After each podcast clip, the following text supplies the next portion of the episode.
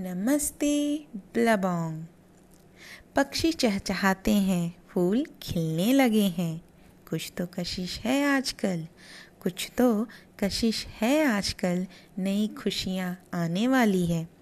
बाहें फैला के नौ वर्ष का स्वागत करो। बाहें फैला के नौ वर्ष का स्वागत करो। सफलता कदम चूमने वाली है। आज मैं बहुत खुश हूँ। मुझे यह मौका मिल रहा है कि इस नए इस नए साल के अवसर पर मैं आप, मैं अपने कुछ विचार आप सबके साथ बांट सकूँ। सबसे पहले तो आप सभी को मेरी तरफ़ से नव वर्ष की ढेर सारी बधाइयाँ।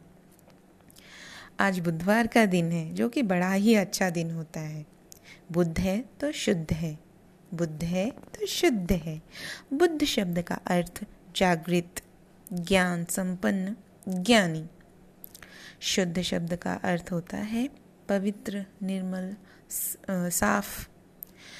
तो हमें अपने ज्ञान की पवित्रता बनाए रखनी चाहिए। मन वि, मन विचारों को शुद्ध रखना चाहिए।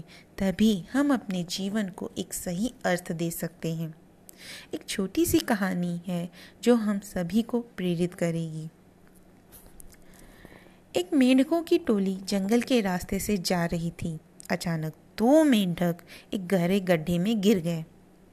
जब दूसरे मेंढकों ने देखा कि गड्ढा बहुत गहरा है तो ऊपर खड़े सभी मेंढक चिल्लाने लगे और कहने लगे, तुम दोनों इस गड्ढे से नहीं निकल सकते हो। गड्ढा बहुत गहरा है।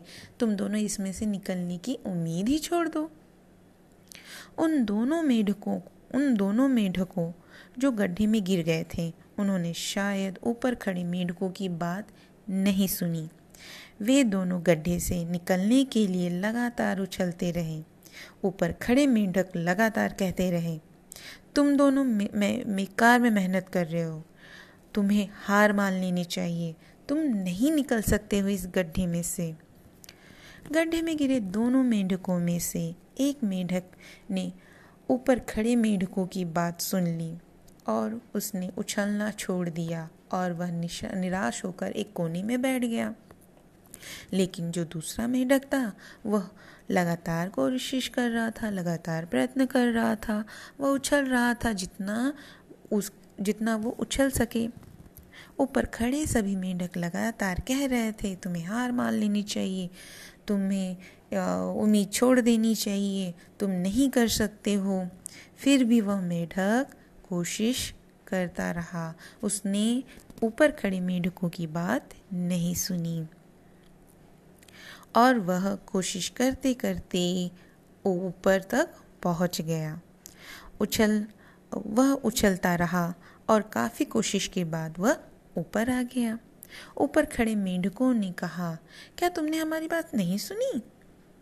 तब उस मेंढक ने इशारा करके बताया कि वो उनकी बात सुन नहीं सकता क्योंकि वह बहरा है, सुन नहीं सकता है। इसलिए वह किसी की बात को सुना नहीं। तो वह यह सोच रहा और उल्टा वह यह सोच रहा था कि आप सभी मेरा उत्साह बढ़ा रहे हो, इसलिए मैं और उछाल रहा था, और कोशिश कर रहा था।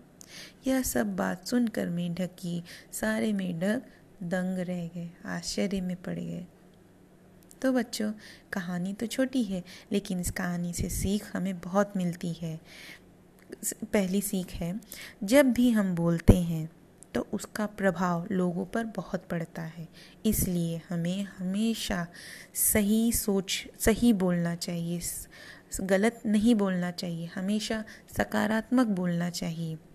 दूसरा, लोग चाहे जो भी कहें, हमें अपने पर पूरा विश्वास रखना चाहिए। अपने विचारों की शुद्धता को हमें बनाए रखना चाहिए। गलत विचारों का हमें ध्यान देना ही नहीं चाहिए।